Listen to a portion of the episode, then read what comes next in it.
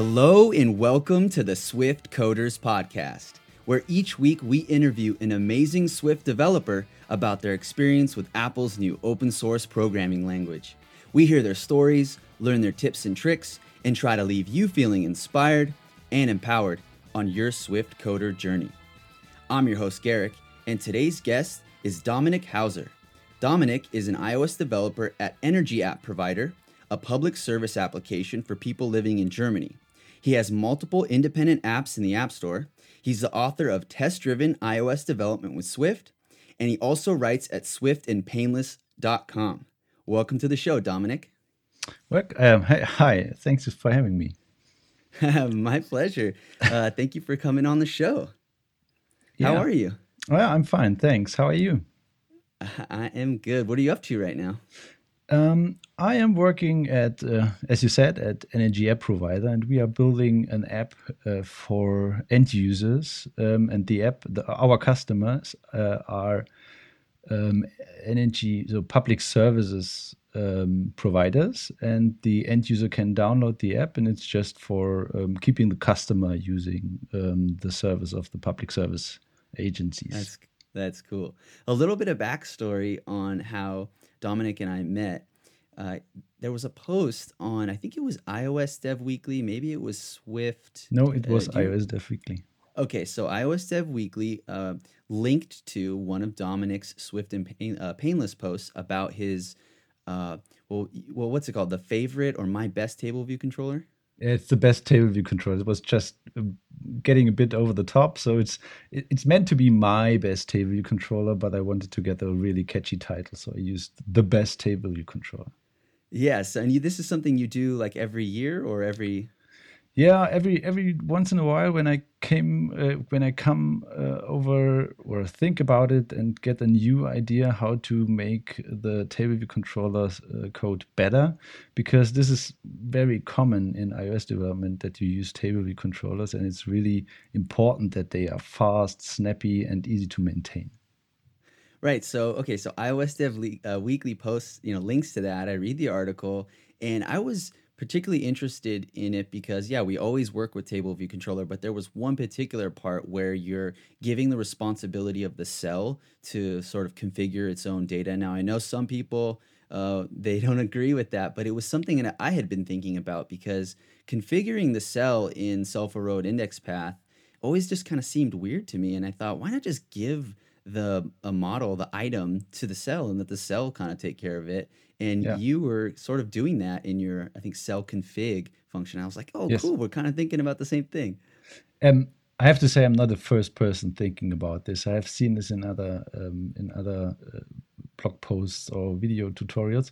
Um, it's it's kind of so the the controversy controversy comes from that it kind of breaks the model view controller pattern a bit, not really, Right. but a bit because the view knows a bit about the model, so it has to know something. Uh, maybe a, using a protocol, so only that you knew, okay, the the model object has a, a, a special kind of property that the cell can use to populate its its uh, labels or or image views or something like that. So it kind of breaks the the separation, but it's in my in my opinion it's not that bad because the the view, so the table view cell, already needs to know what it can present. For example, um, a, a, a label, so a text, a name, or an image. So it, it knows something about the, the model already. Right. O- Only maybe just that it has a, a name or a a property which can be put into a label. That's some something like that. It already knows because you put a label into the cell. So in my opinion, it's not that that uh, bad to do it this way. It would be really bad to let the, the model know something about the view because you want to be able to use the same model um, for a Mac application, for example, or for a command line application. And therefore, you don't want to have the model knew something about the view. But the other way around, in my opinion, is not that not that bad. Did you get some uh, kind of uh, feedback, some comments, uh, sort of saying, "Hey, no, don't do this. This is totally wrong." Did you get some comments, people saying stuff like that? Um, not not about this kind of uh, breaking the the laws, if you were to say that, um, but about using any. That was really controversial in a Slack channel, in a German Slack channel. Uh, like AnyObject. Swift. Yes, it's uh, no, it's it's really not. It's AnyObject is is not that bad like any because any is everything. Oh. Any is also oh. structs and enums and all that stuff. And I use I really see. any because the cell um, doesn't, or, or more the table view controller doesn't know anything about the, the model. I, so I, I just explain it a little bit further. Um, I have a base table view controller and I inherit, uh, so I make subclasses of this base table view controller and use this as the table view controller. Right. And the base table view controller knows nothing about what is going to be presented and what is presenting that stuff. So it doesn't know the model objects, which model objects there there are, or um, the cells and how they look like. This is this is stuff I do in the in the subclasses of the right. base table view controller, and therefore well, the oh sorry, go ahead. Yeah, therefore the the base table view controller knows nothing about the model, and therefore I need to to to use the any type in the config uh, method of the cell. So I call the config method of the cell in the base table view controller, and therefore I need the any type there. Right. Okay. And we'll definitely link to that article that kind of got all this started uh, in the show notes. So I, you know, I read that article. I was like, this, this is pretty cool, and I never heard of your blog before. So I go to your Twitter, and I learned that you're just this really cool uh, iOS developer in Germany. You have an awesome blog. You have this book that you're writing. You have a bunch of apps in the App Store. You have your GitHub page where you list like all the open source um, iOS apps, maybe more. And I'm like, man, who is this guy? I, I, need to get you on the show. So thank you so much for coming on the show. I'm really excited to hear about your Thanks story. For having and, me. And my pleasure. Okay, so can you tell us a little bit more about? Uh, well, actually, tell us how you got started programming. Um, when did you first, you know, learn programming? Was this something you did in high school or even before, or was this something more recently? So um, I started um, after after high school. I uh, I I went to the university to study physics. So I'm a physicist, wow. and um, during the physics studies, most physicists have to do some programming of, of some kind and it really interest I, I, really got interested in programming so i started to learn c the really old c language from from the 70s and that was really nice and, and, and helped me a lot to to get an insight in what programming is and did some toy projects i didn't didn't use it much in the studies but i did some pro- toy projects in my spare time you and didn't then, have uh, you had no programming experience before then until university no, no, none at all. Wow. Um, but C is is quite yeah. It's it's it's a powerful language, but it's really very narrow scope. So it's not that that wide scoped like uh, Swift or Objective C, in my opinion. So you can what you, you can, can do with it. Yes, yes, and and you can you can do so. C is still a, a language which is widely used because it's so fast. It's so so near the metal. So uh, it's it's kind of one step uh, above assembler and and that stuff. And you really you can really write fast programs in C. And in uh, my um, PhD, I used C to um, build a controller app for some kind of camera we used in this experiment I, I was working on and uh, this helped me to get more experience in C and later on some C++ to to get the data um, to, to, yeah to read out the data to visualize the data. Um, but this was all I did, so I, I don't really use C++. I just could change programs which were also which was which were already there, but I couldn't write my own programs in C++. So I mainly only had experience in C. And then I went, um, uh, so I, I, left the university and started as a physics teacher at an, another university.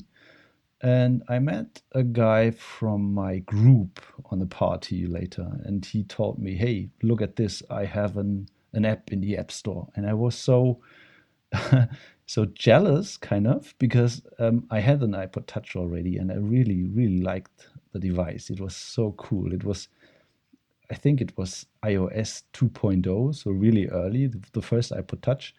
And okay, so like 2008, maybe.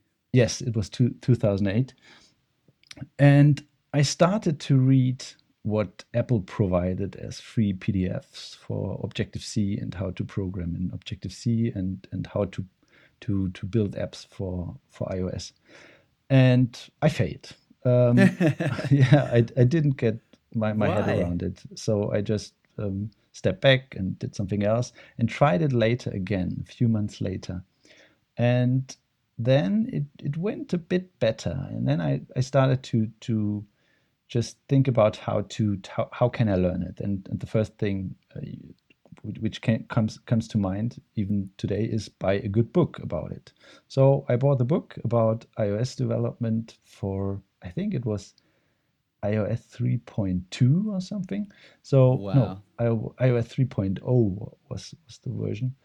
Do you remember um, the publisher Yes, but I can't pronounce it. His name is Zdarsky or something like that. He's a really, really um, famous uh, security researcher, and he okay. also wrote a book about before the App Store was um, live. He he wrote a book about how to build apps for the iPhone uh, for the jailbroken iPhone. So wow. it was really, really uh, a, a, really good book. Um, it helped me a lot to to get insight, and at university, uh, I al- always wanted a good formula collection for the iPod Touch, just to to have it with me in my pocket. And formula uh, collection. Yes, collector. so a collection where all those formulas are already in. So you, I don't want it to like a reference. Yes, a reference, a formula reference. Yes, correct for for physics.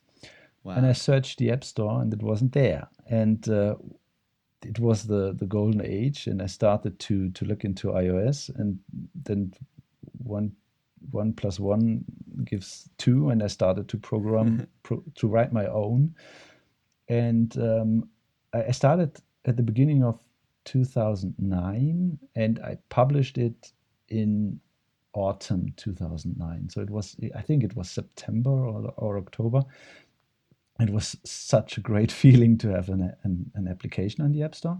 And at that time, still, it was not that much uh, on the App Store, and it was quite quite um, successful in in my opinion. So I, I made some some money from it, um, and built new versions and updated with more formulas and stuff. Um, it was fr- from from when I look now at the app and at the code, it was really bad code. It was my first ever code uh, in in object oriented um, in in a really object oriented language. And Are you so, doing this in your spare time? Yes, yes. I was. Wow. So how did you find time. time to? How did you find time to do that? You were if you were working full time as a teacher. Yeah. You just did it. You just find little time here and there, or how did you do it? I think every evening it, I was I was living in in, in a town far away from my uh, girlfriend uh, at that time, uh, who's now my wife. So it, it, it, doesn't break up because of my programming. Uh, that's um, good to hear. Yeah, uh, that's really good. And um, the thing is, I just I used every every minute I had after work to just got something to to eat and then looked into the the books and um, uh, that that the app I published after uh, I, I don't know seven months or something like that wasn't really a complicated app. So today I would write this in a few weeks. So it was really not a complicated thing. And most of the code was more or less copied from the book. I, it, it was a, a, a, nice coincidence that some of the one of the examples he used in the book was quite quite similar to what I wanted to achieve. Um, what would you so, say was the most complicated or most difficult part of you're you're a physics uh, student and a teacher. You're uh, but and then you just start learning programming, or you have some programming experience, but you just start learning iOS development. Like we have a lot of listeners who are are new to iOS development. Like, what was the most complicated? What was the most important, uh, you know, hardest part of just kind of jumping right yeah. in? Yeah. So, so the hardest, the hardest part for me was um, ar- architecture of the app. Right. And it it is uh, it is really uh, um, the archi- ar- architecture of the app is really bad. It's it's hardly hardly maintainable.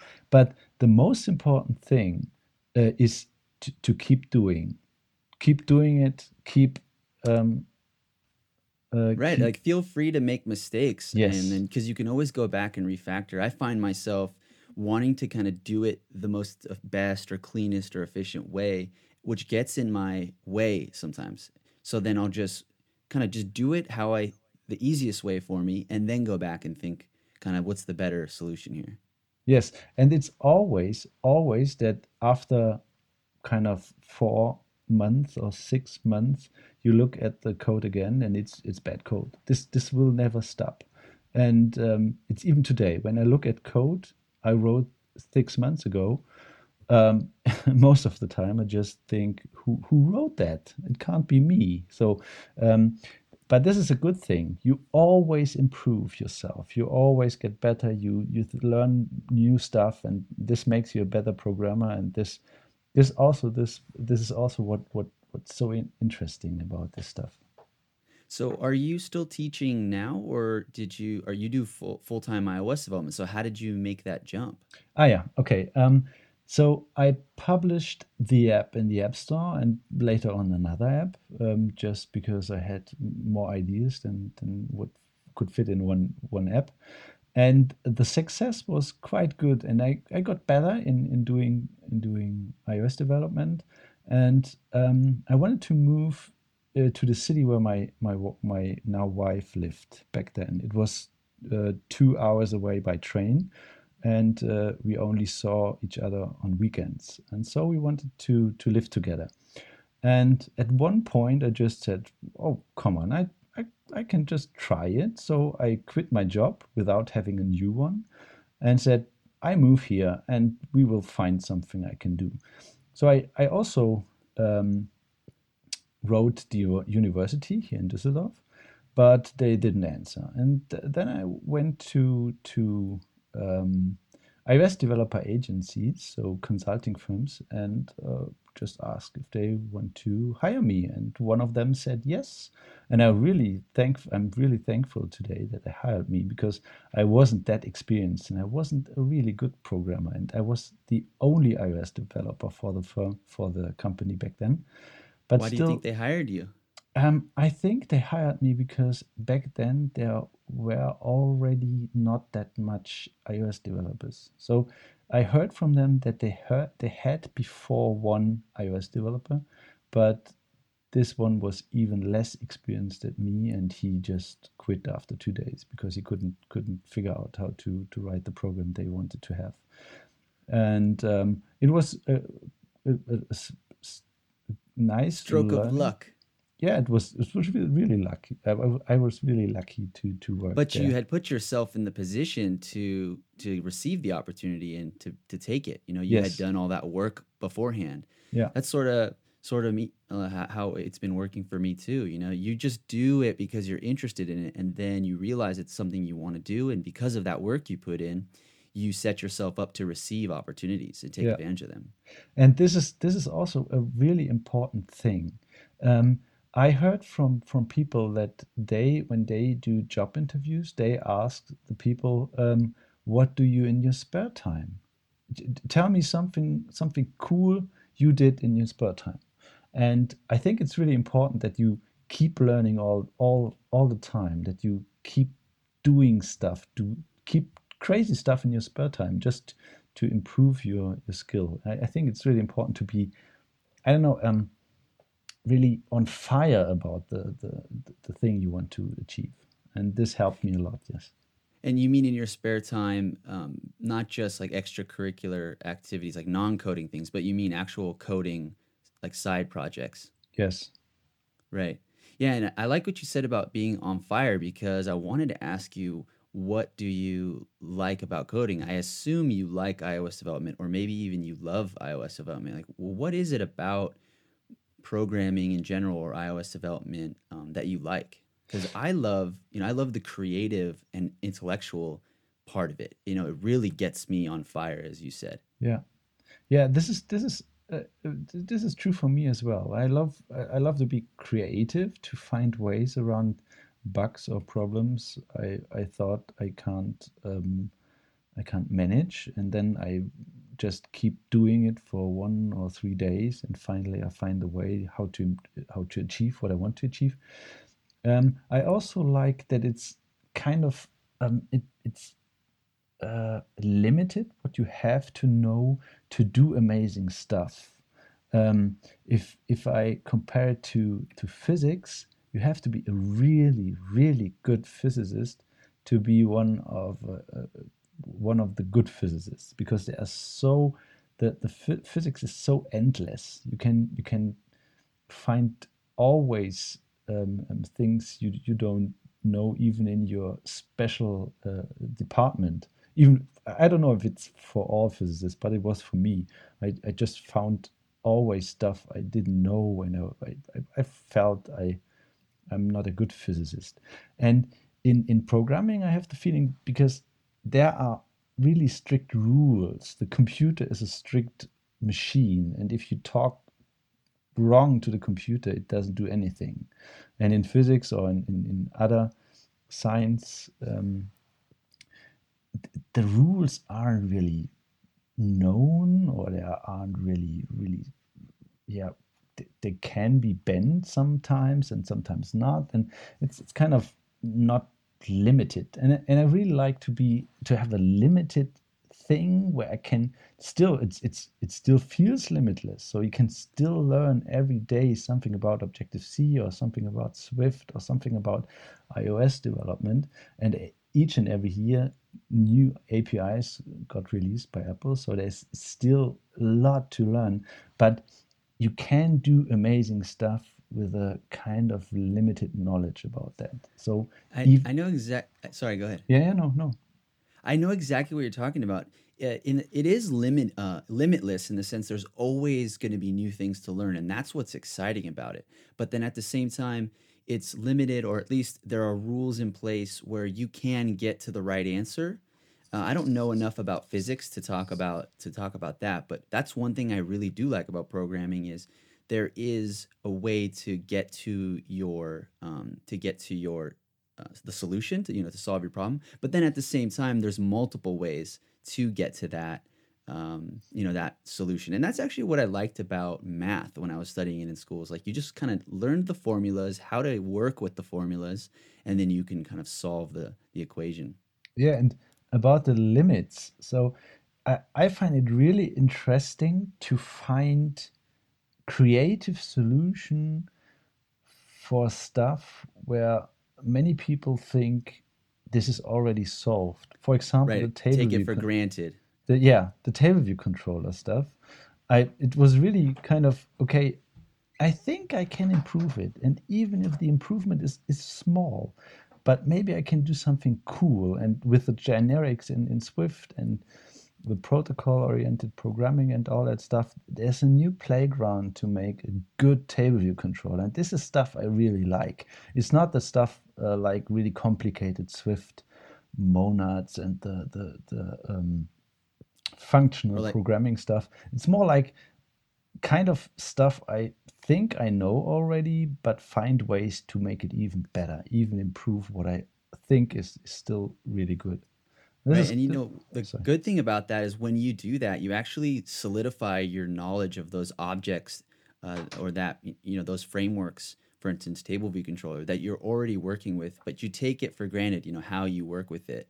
But when you you know subclass it and try to create your own version of table view controller you learn more about the inner workings of it yeah that's great so what, what else is there anything else because i mean think about think about uh, your original reason why you got into iOS development. I mean, I think a lot of Yeah. people, me me included, the reason I got into this is because I wanted to create something. I had an idea. Yeah, that's that's the point. You you you do some stuff, really some cryptic. You, you type in some some cryptic word into a computer, and then you hit a button, and and it starts on your telephone, on your on your on the phone you have with you. This is this is really a great feeling when you see your app, which with with with, with your icon, you designed the icon on your on your iOS device. This is really a great feeling, and this this keep me kept me doing it. I think um, to to to see what I have done, even if it's um, improvable or, or, or something like that, but uh, t- to see that I have uh, something on the telephone. That was that was one of the things I, I really liked at the beginning, and still still like it a lot.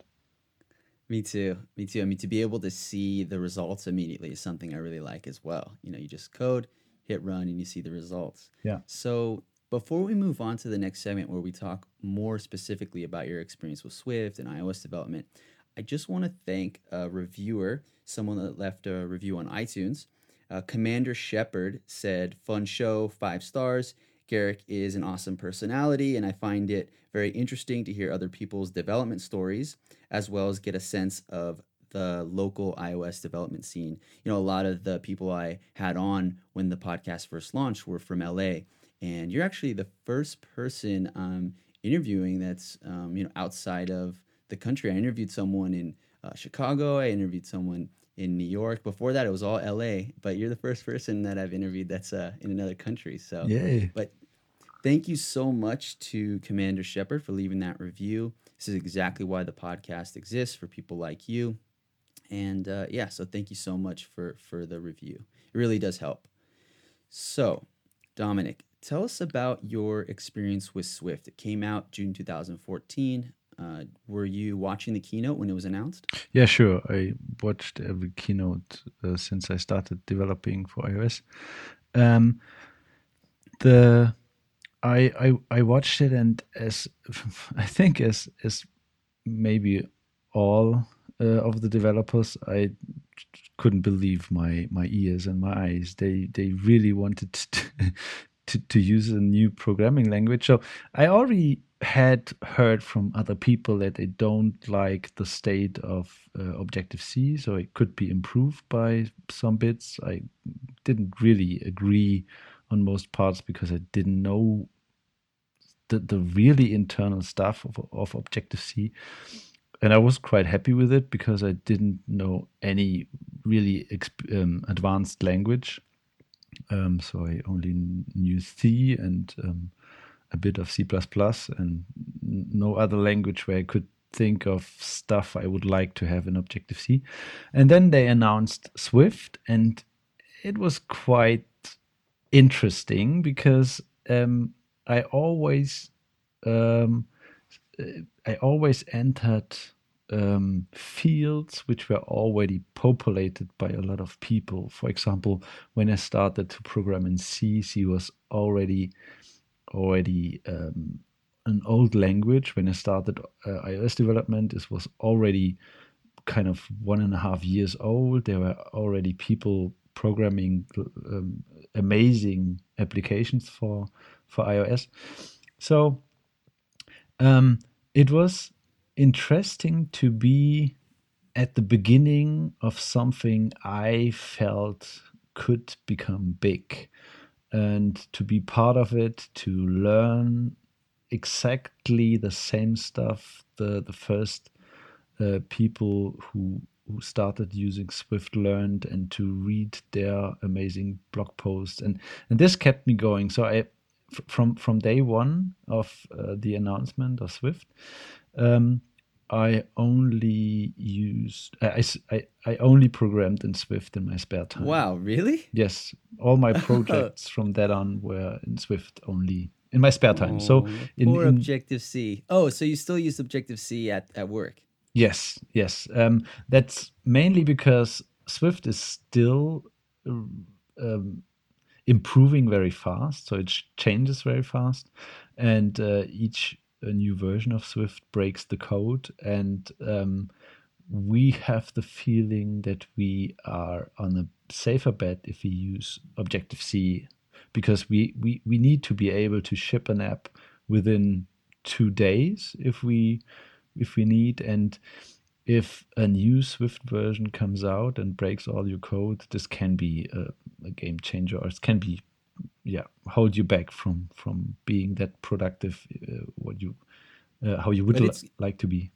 It's gone really far since it was uh, first announced, and it seems way more stable now. Yeah, it is. It is. Um, and I, I, I personally would change to or would do some of the code in Swift, but my colleagues are um, yeah they, they want to stay with objective c until at least swift 3.0 where the um, stability of the language is going to be a much uh, uh, much better than, than it's now. So it won't change that much from from then on um, at least right. in my in my uh, opinion.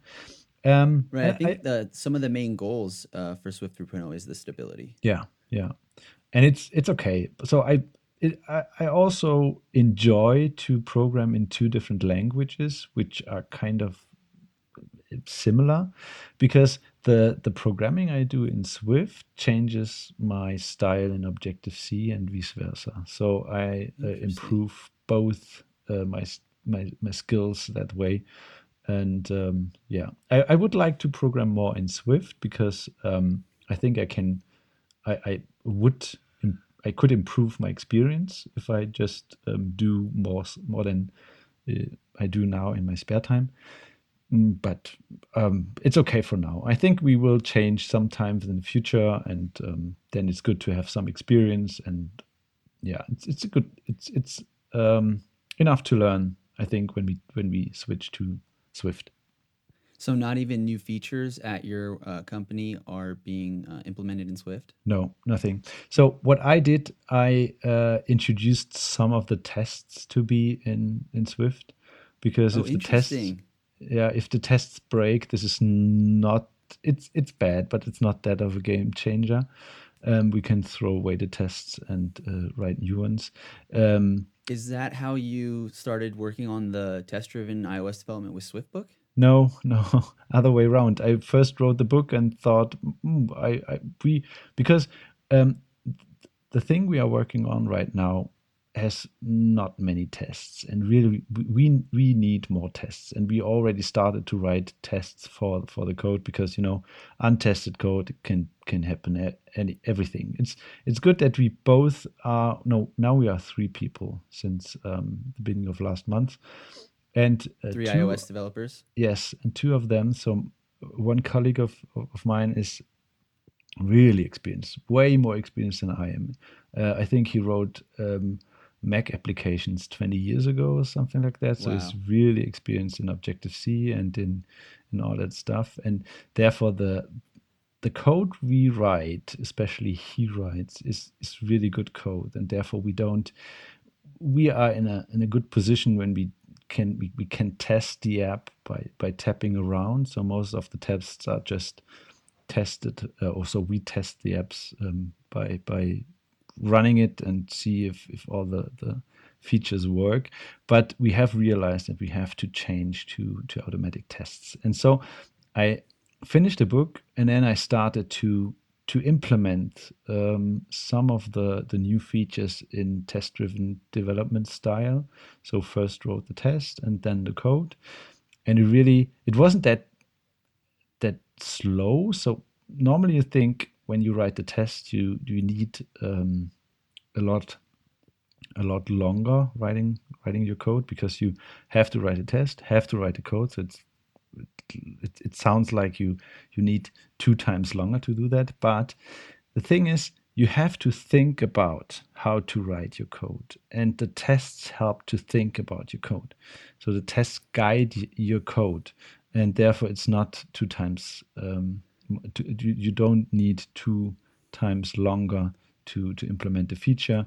You need at the beginning a bit longer because you're not experienced in writing tests and what how the test should look like and which tests make sense and which tests are just wasting time.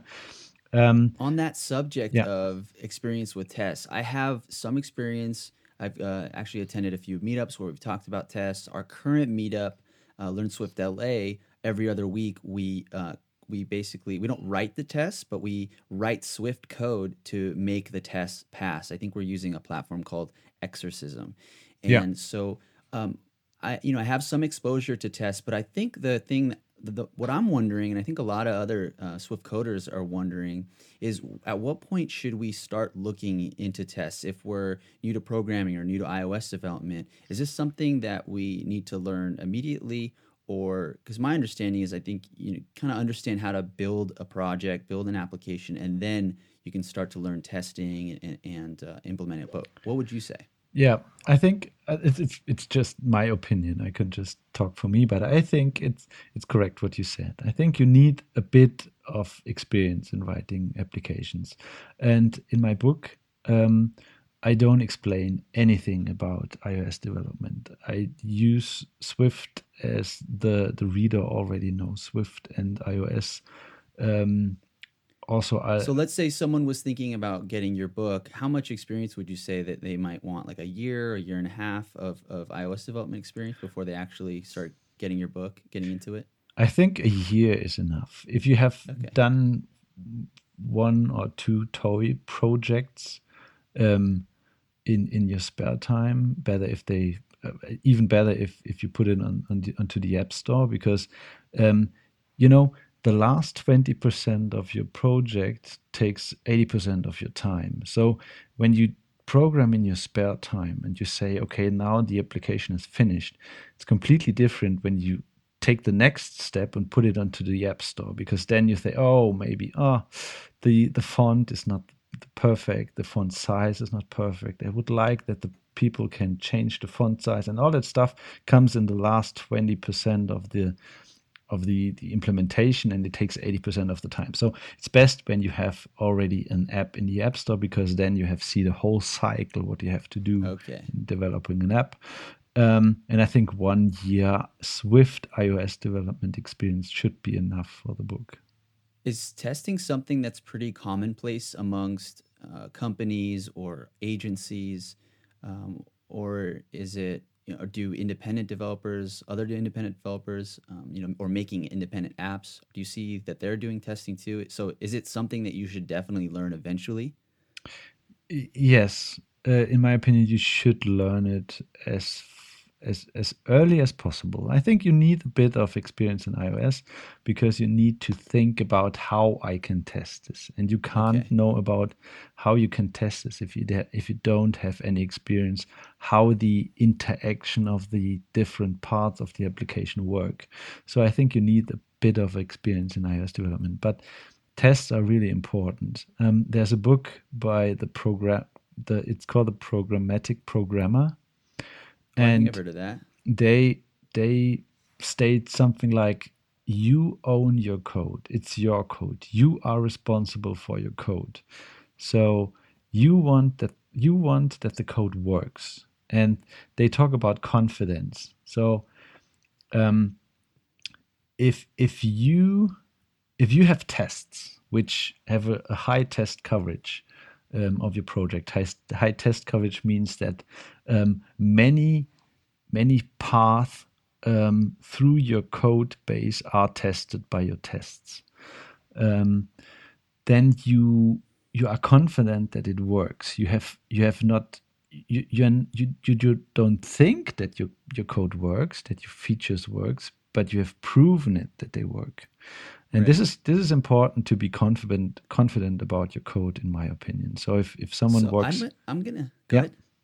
No, I'm gonna I'm gonna get your a copy of your book uh, because I think I want to start learning more about this on you know on my own, um, and that way when I'm you know meeting with other people, I'm more knowledgeable about it. Does your book include like a little intro on what testing actually is, and maybe like testing and code coverage, like just a general understanding of it? Yes, so- intro like that. So the book is uh, it, in the book. I assume that the reader has no experience with testing at all. Okay, So it starts with um, the first uh, first tests in, in in in Xcode, and then in the book I built a complete app uh, in test-driven development style. Um, I would recommend that you get the there's a free chapter on on the book page uh, on, Okay. on the on the web page. And if you Google around, there also there's also another um, chapter available, maybe on Amazon. I think they have a different chapter on Amazon than on on, on the Packt homepage. Uh, so read those two chapters, if, and if you think uh, that you can learn something from it, then yeah, buy it. If not, then don't buy it because I don't want to to to to bother you with uh, stuff you don't you don't need.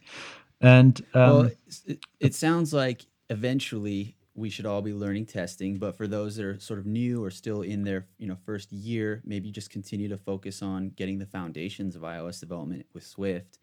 Um, but I think uh, it's time for me to start learning. So I'm definitely going to pick up your book Yeah. and start reading it. So what I also want to talk about your blog, swiftandpainless.com. We mentioned it before, that article about the best table view controller. But can you tell us uh, uh, why you created the blog uh, and what you like to write about? Yeah. So um, I I had development blogs before, um, but those blogs, ah, I had one blog um, which doesn't. So the the name of the of the site, so the the URL didn't include anything about programming, so it was hard to find. And I wanted to have a really catchy name and a, a, a, a nice um, .com um, domain. And You I, said you're bad at naming, but I think you hit it on the nail with this. So yeah, it, it wasn't my idea. So so this one it was or it wasn't? no, it wasn't. Um, I Oh, was okay. I was at a conference, and one of the talks it was kind of a a, a talk uh, was quite um, critical about Swift, and they had the title "Swift and Painless" with a question mark. Nice. Uh, yes, and I just used this title for my um, domain, and I really like it. Um, and um, I put some of the old blog posts also into there, but sometime I had to to move the the the hosting stuff to to another hoster, and lost some of the pictures. So some old um, some old posts don't have pictures, so uh, I have to fix this some some time. But you know, it's always some something is always more important than how old blog posts look like on my blog. Um, Why did you create it? yeah, I created it because um, I mean, why do you write these articles? yeah, the thing is, I heard from a lot uh, of experienced developers um, quotes like "you should write a blog." Um, the the reason is when you write a blog, you have to explain it, and when you have to explain it, you have to understand it more than you think you have Right. to explain it to to to use it. So um, if you want to really get into that if, if you want to get experience in what you do i think it's really important to do something like that you can also do a i don't know um, uh, video tutorials on youtube or I um, host my meetup and I teach people through there. yeah something like that. Talk about it. Explain it to other people. Um, let they explain stuff they learned to you and talk about it. I think this is most important. And um, what i really liked um, I, I was i was very proud that my article got um, into the newsletter because I wanted to be in the newsletter since it started. um, so I was very very proud of, about it. But it was what was really uh, um, really interesting and, and really nice is the feedback. So people read your article and even if they disagree, they tell you about it. They, they talk to you about it and they, they give you feedback and you have to think about did I explain it correctly? Did I maybe did something wrong or even is there a better way when some somebody c- comes around and says oh no no we do this differently for years and it's perfect and then you do you see other people talking about that stuff and it, it helps to to get your opinion um to to- yeah to, to get an, another kind of perspective. Yeah, perspective on you on what you do, on what you like to do, and this helps to to get better. Um, so you're putting yourself out there, and you're getting feedback uh, from the iOS developer community. Are you finding the feedback? usually to be positive or at least constructive criticism when it is um, you know criticism because that's really important you know we're a community and uh, people are looking to us to see what our community is like and are we uh, helping each other or are we sort of being negative towards each other and what, what's the fit feedback uh, been like for you great feedback all, all the time great feedback i really love um, the uh, the the iOS developer community and especially the Swift community. They are so open. They're sharing all the stuff they they learn in, in their jobs or in their spare time projects or when they meet um, meetups or in conferences. They share all that stuff on Twitter, on their blogs. I really really love it um, because then you can read from them and it's it's kind of a bit of a conversation. You read it you can respond to it and you can try it out. They they post some some code they used in the in the blog post on github and you can download it. It's i, I really love how open our community is. What's the ios developer community like in germany or in uh, dusseldorf where you live? Are there meetups? Are there uh, places where you guys get together yeah. So are there, in, are there other iOS developers there, or are you the yeah. only one? Yeah, sure. Uh, we have iOS developers in Germany. Um, in in Düsseldorf, there are not that many because Düsseldorf is not a, a really big city in in Germany. Um, but there are a few. I I used to go to uh, meetups in Cologne, which is not far from Düsseldorf, so I have to to go by train for an hour. And um, in Cologne, there are a lot more developers, and there's a meetup every month, or also a Cocoa meet, Cocoa Heads meetup. And I try to go there as often as I can. Is there a Swift meetup out there? Yes, in Cologne there's a Swift meetup, um, but it's kind of new. It started two months ago, and um, next week or the, the, week after that is the second uh, meetup. All right, great. Yeah. So what what do you usually write about uh, with Swift and Painless? What do you like to write about? Um, it's it's kind of mixed. Everything I I stumble upon and find interesting. A lot of testing stuff is in there. So if I find a way or think I found a way to test something which was difficult to test for me, then I write about it. Um, or also stuff like the table view controller thing, where things I find quite interesting. It's more like for uh, experienced developers, I think, but it's not intentional um, to be that way. So I was really happy that one of my readers um, in, in, in the Slack channel um, asked me, could you explain it more for someone who's not experienced enough? Why this is a good idea to make it to do it like this? And um, uh, he also put it as a comment under, uh, uh, be, below the, the the blog post, and I wrote another blog post ex- explaining why I think this is a good idea. Um, are, you're are you a part of like a, a, global Swift Slack channel, or is this something local? No, it's it's Slack Stack iOS or something. oh, interesting. Because I, I know there's a global um, Slack channel called Swifters, but I haven't checked it in a while. Oh no, I feel like that kind of stuff is better, maybe more local.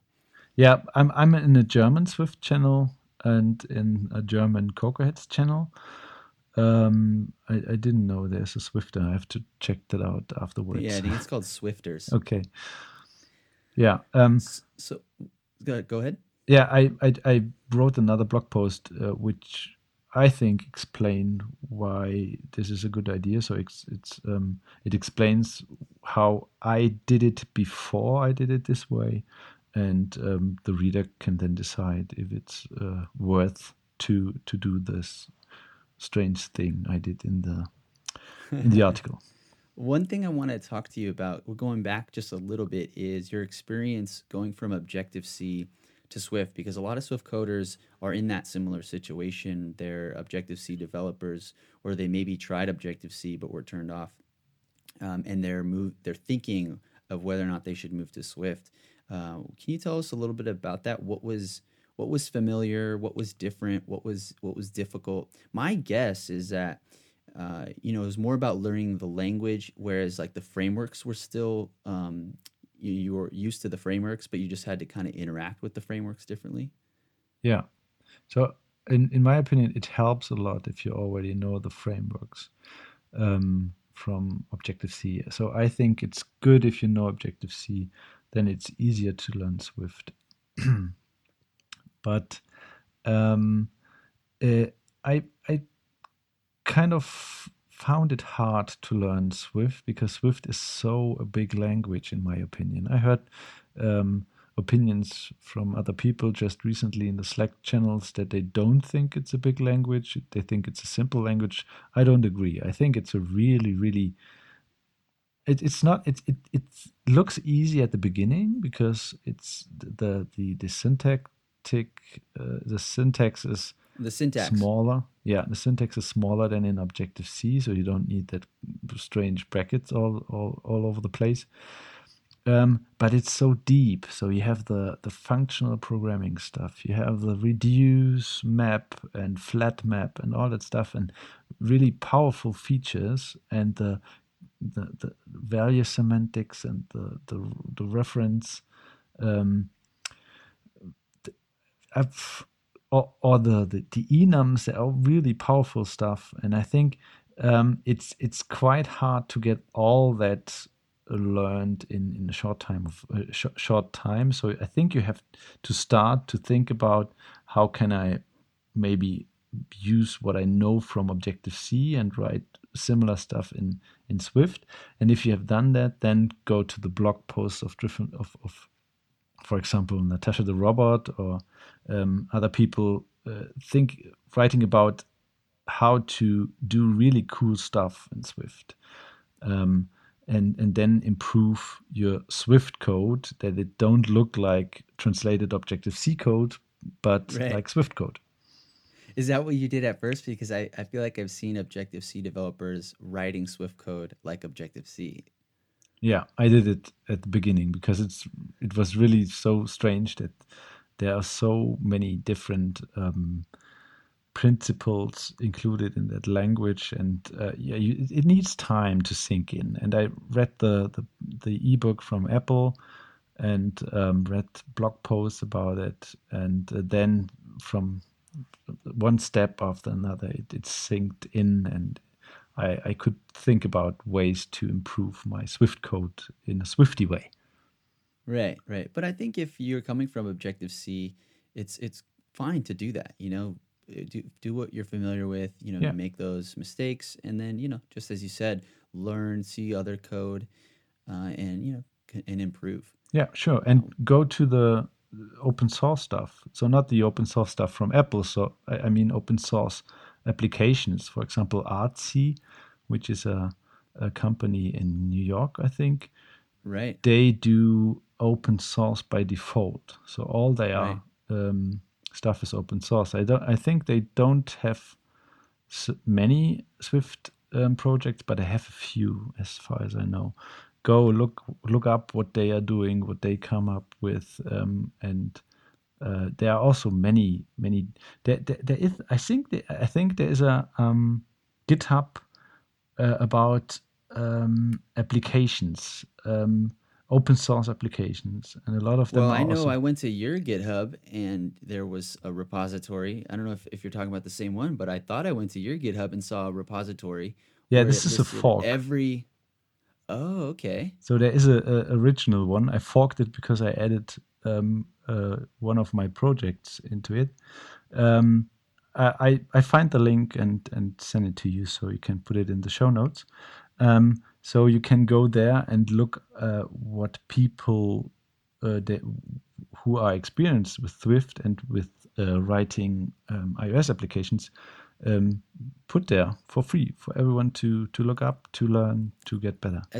That's such a great idea. For instance, let's say you download the Artsy app, which is beautiful by the way, and you're like, "Wow, how did they how did they do that?" There's a particular feature you want to implement in your application. How did they do that? Well, Artsy is open by default, so you can go find the Artsy code, Uh, I don't know if it's in Swift or or if some of it's in Swift. Yeah. Um, and you can look and see how did they accomplish this particular you know feature or or solve this particular problem. It's such a great idea, and I'm actually going to do that uh, when we get off because I'm uh, working on a particular solution.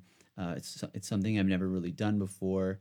Uh, where I, I, can't use interface builder or storyboards or xib files. I have to do everything programmatically, and I'm gonna I'm gonna kind of dig around and see if I can find some some interesting uh, code in there. Yeah, there's another another one. You can go to cocoacontrols.com. Um, this is a site where uh, a lot of different controls and interfaces are posted. Um, and all that stuff which is on that site not all but most of that stuff is open source with mit license so you can go wow. take the code put it in your in your application as soon as far as you mention the people uh, that the original um, authors then everything is fine right right but uh, what I like to do is, you know, look at p- how people solve something and then try to solve it myself. Yeah. But you know, some people they want to just you know take other people's code and, and kind of get the solution out the door. Um, but I think if you're doing it for learning purposes, definitely want to take a look at it and see how they accomplished uh, how they accomplished something. Yeah. But on the note of open source uh, Swift, are you following that at all? Uh, are you uh, on the mailing list, or do you read, for instance, Swift Weekly Brief, or are you contributing at all? That's something I want to do. I want to start contributing, but I haven't got there yet. Yeah, same same for me. I would love to contribute contribute to the the open source Swift and shape the Swift of the future, but right now I don't have the time to do so. I have a full time no, not a full time. I'm working four days, um, but I have a, a, small child, and this also takes a lot of time. And I have a wife, and um, I also write another book right now. It's only uh, so it's not for international uh, readers. It's a German book, but still there is a lot of stuff I'm doing right now, and I don't find the time to. First of all, you have to to get familiar with the open source stuff Apple is doing. I, I read the um, iOS Swift briefly um, every week, I think it is, and yeah.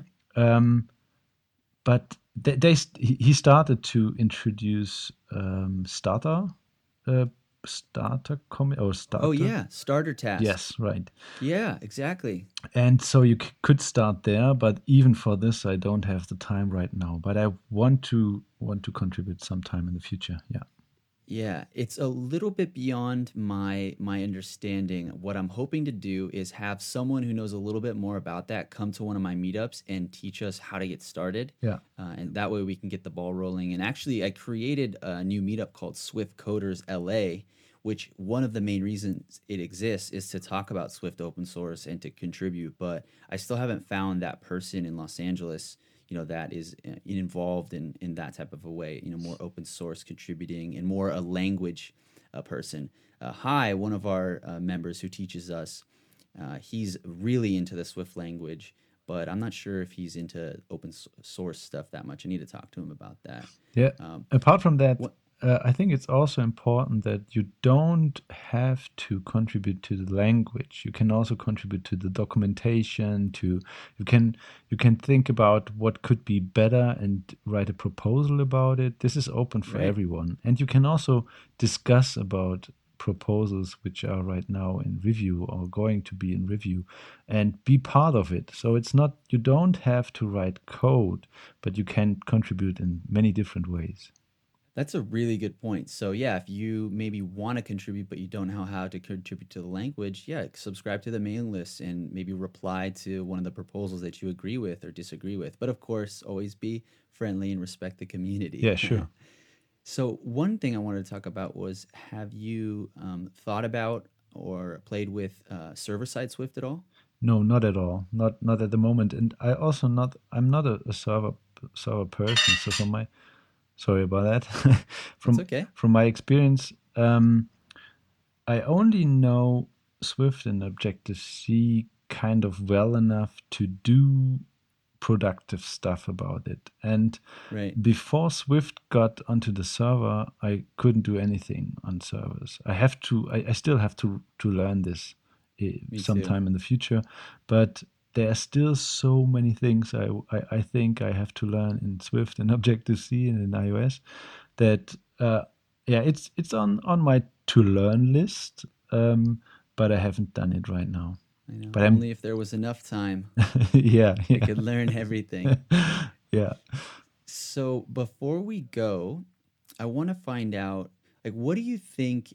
Uh, what do you love about for instance, Swift or iOS development in terms of like you love to study it all the time. And and the reason I'm asking is because I want to know if if people can contact you, like you are the guy that they should go to for X. You know, like if you want to learn about, you know, the table view controller or, you know, testing, maybe it's testing. I think probably it is. Like what, what I mean, people I'm, I'm assuming can contact you for for other things, but like what would you say is like the best thing that you you know what's your like skill the, the number one skill in for swift and ios development one thing i do for a very long time longer than testing is um, doing the the implementation of views in code without using the interface builder. So if you have questions about that, you can contact me, or if you have questions about um, auto layout, um, because I helped to update a book for raywenderlich.com.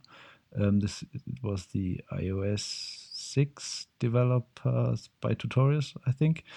And there were two chapters about auto layout, and I learned a lot by. I, I knew auto layout before, but I learned a lot by, while I updated the book for. It was for iOS 8. It was not for Swift. It was for iOS 8. So if you have question about um, auto layout, you can also contact me, and of course, you can uh, contact me about testing. Um, I, I, I hope I can answer your question, or at least um, point you to the direction where you can find more information about it. I am so excited to learn that because, as I mentioned, I have a task that um, doesn't require me. I mean, I could implement it in, um, you know, using interface builder, etc. But because of the team I'm completing the task for. You know, they do everything programmatically. And so I'm really excited to learn that about you because I'm definitely going to be picking your brain. But just to be clear on like what we're talking about, uh, some people use interface builder and storyboards and XIB files, zip files, nib files to build their interface graphically and then you know interact with the graphical you know the interface which I, am sure they're just xml files right so they they interact with them programmatically but some people like what Dominik's talking about right now is they create everything programmatically so they never touch interface builder uh, and and they create all their views and their view controllers and um, and then you know all the constraints and all that programmatically so wow that's awesome if anybody has questions about that uh, where can they contact you? So, of course, um, you can contact me on Twitter, so, like, like you did. Uh, it's dasdom is my Twitter handle, so D A S D O M. Um, and this is also the handle I use most in, in, most of the places I'm I'm active on. So it's also my GitHub account. Um, it's also my I have a domain which is dasdom.de. Um, but um, I think it's easier to find me in Swift on, on Swift and Painless, and there's also some contact advice. So you can get there to my Twitter handle and that stuff. Um, yeah, just um, ping me and ask me, or um, start a discussion about table controllers, and we can find new ways to imp- implement it. Right, right. Yeah, so definitely uh, contact uh, Dominik. I mean, I I contacted him and we just began that, that, discussion quickly, and now you know we we're recording this podcast. So thank you so much. Okay, before we be, uh, before we go, one piece of advice for people learning Swift. Go. Yeah, the advice is don't stop. Just do it. Do um, open playgrounds, play around with the language, and read a lot of blog posts. That is my advice. I love it. You hear that, Swift coders? Just do it. Don't stop. And yeah, just keep riding that Swift. So, Dominik Hauser, thank you so much for coming on the show today, for sharing your story with us, for giving us all your advice, and yeah, just for being a really awesome member of the Swift and iOS developer community. I mean, you do so much. I don't know how you find the time. I wish you the best of luck uh, with everything that you're doing. I really look forward to talking to you in the future. Thank you. Thank you. Thank you for having me. And that's the show, ladies and gentlemen. I hope you enjoyed listening to the Swift Coders podcast. Feel free to share the show with a friend, leave a review on iTunes, or recommend us on Overcast. If you have any questions, comments, or just want to say hi, contact me on Twitter. Until next time, go swiftly, my friends.